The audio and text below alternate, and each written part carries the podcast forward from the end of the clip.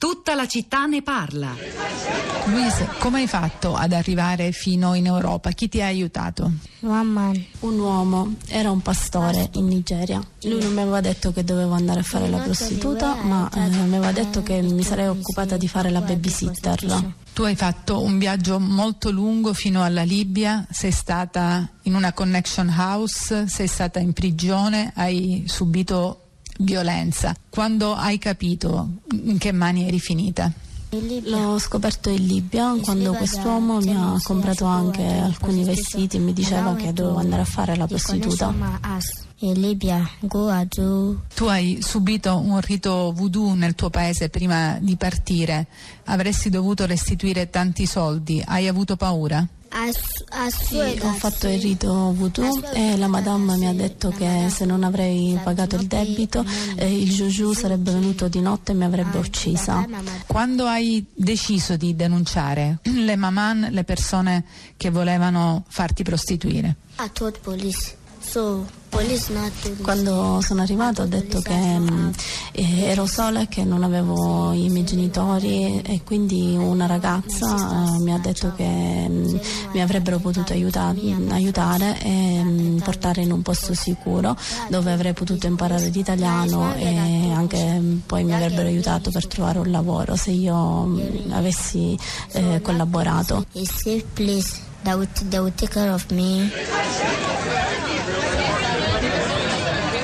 Repubblica TV, un estratto dell'intervista di Alessandra Ziniti di qualche giorno fa, il 3 novembre, a una ragazza che ha avuto la forza, nigeriana destinata alla tratta, al mercato della prostituzione nel nostro paese, di raccontare tutto agli uomini della squadra mobile di Ragusa, era approdata al porto di, di Pozzallo.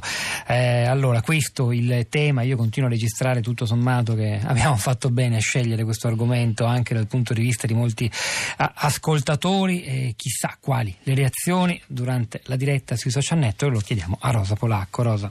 Ciao Pietro, buongiorno, buongiorno a tutti. Sì, insomma, ecco, sui social network non è che se ne parli moltissimo, come puoi immaginare, questa mattina eh, c'è molta attenzione, lo sappiamo, l'abbiamo detto intorno alle elezioni in Sicilia soprattutto. Eh, però già dalla giornata di ieri in realtà qualcuno, eh, naturalmente, per fortuna, se ne è accorto, si è posto delle domande, ha scritto dei post. Per esempio Ritanna ieri pomeriggio scrive 26 donne morte su un barcone, vorrei sapere di più su di loro, vorrei sapere tutto. La discussione sulla sua bacheca da ieri prosegue fino a commenti più recenti di pochi minuti fa e eh, a un certo punto scrive rimangono ancora molte domande perché loro erano donne ma c'erano altre donne, erano sole, come erano arrivate fin lì? Alcune erano incinte ma i mariti dove erano? Sento che di questa storia sapremo poco, sicuramente per molti di questi aspetti lo dicevamo dovremo quantomeno aspettare, attendere l'autopsia. Ehm, poi sulla nostra bacheca Facebook della città di Radio 3, ehm, Vinni dice un plauso ad Alice per la sua telefonata, è di gran lunga l'avvenimento più importante di cui parlare e su cui interrogarci. Serena dice certi discorsi fatti dagli ascoltatori mettono i brividi, siamo davvero così abituati alla morte, quella distante ovviamente, perché poi quando ci tocca da vicino li voglio vedere, le persone che ridano e mi ricordano quelli che ridevano al telefono durante il, per- il terremoto. Sul serio c'è chi riesce a banalizzare un fatto come questo ritenendolo più importante un'elezione regionale? Certo, dovevano essere bianchi e uccisi da pazzi col furgone per essere ritenuta notizia da prima pagina da certi soggetti. Come dice Fatou Diom, la, la scrittrice senegalese, il pensiero europeo quando si tratta di immigrazione è schizofrenico. Andrea da Aosta, buongiorno e benvenuto. Buongiorno, grazie per avermi chiamato. A lei la parola, Andrea.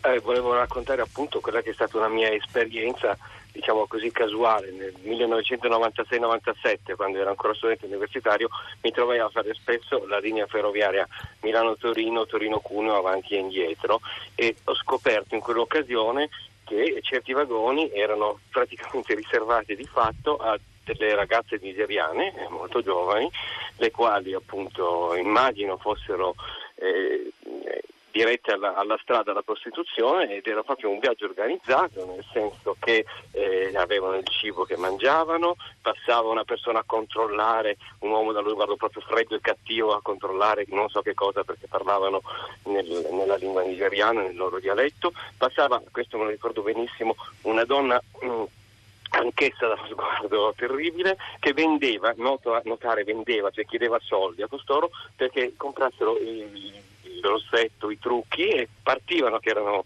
ragazze diciamo acqua e sapone e arrivavano che erano veramente conciati in una maniera veramente incredibile e, e appunto erano dirette alla prostituzione. Ci sorpresero, e parlo plurale perché ero insieme anche dei colleghi, due cose, eh, noi non facevamo quella strada e quindi per noi era una sorpresa, eh, però quei vagoni non c'era nessun altro tranne noi, quindi evidentemente la cosa era nota, palese, poi stiamo parlando di vagoni di treno, cioè passavano i controllori, eh, quindi non so bene come la cosa fosse così eh, eh, sopportate, diciamo così.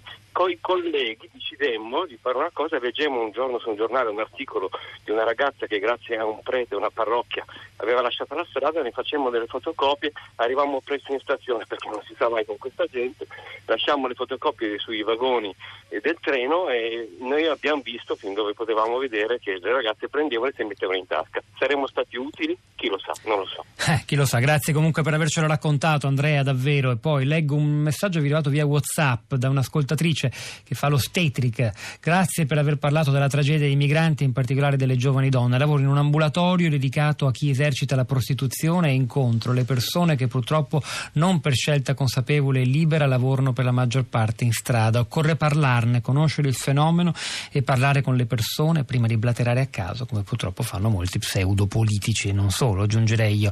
Laura da Ivrea, buongiorno e benvenuta. Eh, buongiorno, eh, la mia testimonianza è mh, mm, soprattutto un'osservazione eh, e una critica. Quando impareranno gli uomini, ho detto nel mio, ho scritto nel mio messaggio, gli uomini italiani a non servirsi più di queste bambine, a non fare i viaggi, i viaggi all'estero per uh, i viaggi sessuali. le vediamo.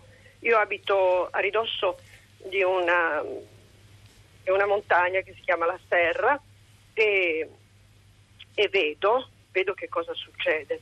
Mi è capitato di eh, transitare in una strada che non è proprio tanto, ehm, insomma, ci sono poche macchine e mm, davanti a me c'era un'enorme macchina nera con delle ragazze dentro e queste ragazze venivano rilasciate, praticamente buttate fuori dalla macchina e poveracce avevano l'angolo dove eh, servivano a qualcuno. Erano tutte bambine, ragazzine, li ho viste con i miei occhi. Non Laura. c'è nessuno che interviene. Però se queste ragazzine vengono lasciate vuol dire che c'è richiesta. E questo è il fatto fondamentale, Laura. Grazie davvero. In fondo stanno arrivando testimonianze simili un po' da tutta Italia attraverso i vostri messaggi stamani. Grazie a tutti voi. Rosa, torno a te. Torno sui social network e vado su Twitter. C'è Francesca che dice 26 donne arrivate morte a Salerno. Chissà cosa sarebbe stato di loro se le navi delle ONG fossero ancora tutte nel Mediterraneo. Ehm, Alcavi dice qui in Campania associazioni come Casa Ruth fanno un lavoro incredibile nello strappare alla tratta le ragazze. Queste associazioni vanno sostenute. Poi Luca, incredibile come questa non sia la notizia più rilevante della giornata. Muoiono sotto i nostri occhi e si fa finta di nulla. Allora, è il momento di lasciare la linea a Radio Tremondo, c'è Roberto Zichitella questa settimana in conduzione. Stamani a questa puntata di Tutta la città ne parla hanno lavorato alla parte tecnica Simone D'Arrigo, in regia Piero Pugliese, a questi microfoni Pietro del Soldà e Rosa Polacco, al di là del vetro anche Cristina Faloci, Florinda Fiamma e la nostra curatrice Cristiana Castellotti. Ci sentiamo domattina alle 10.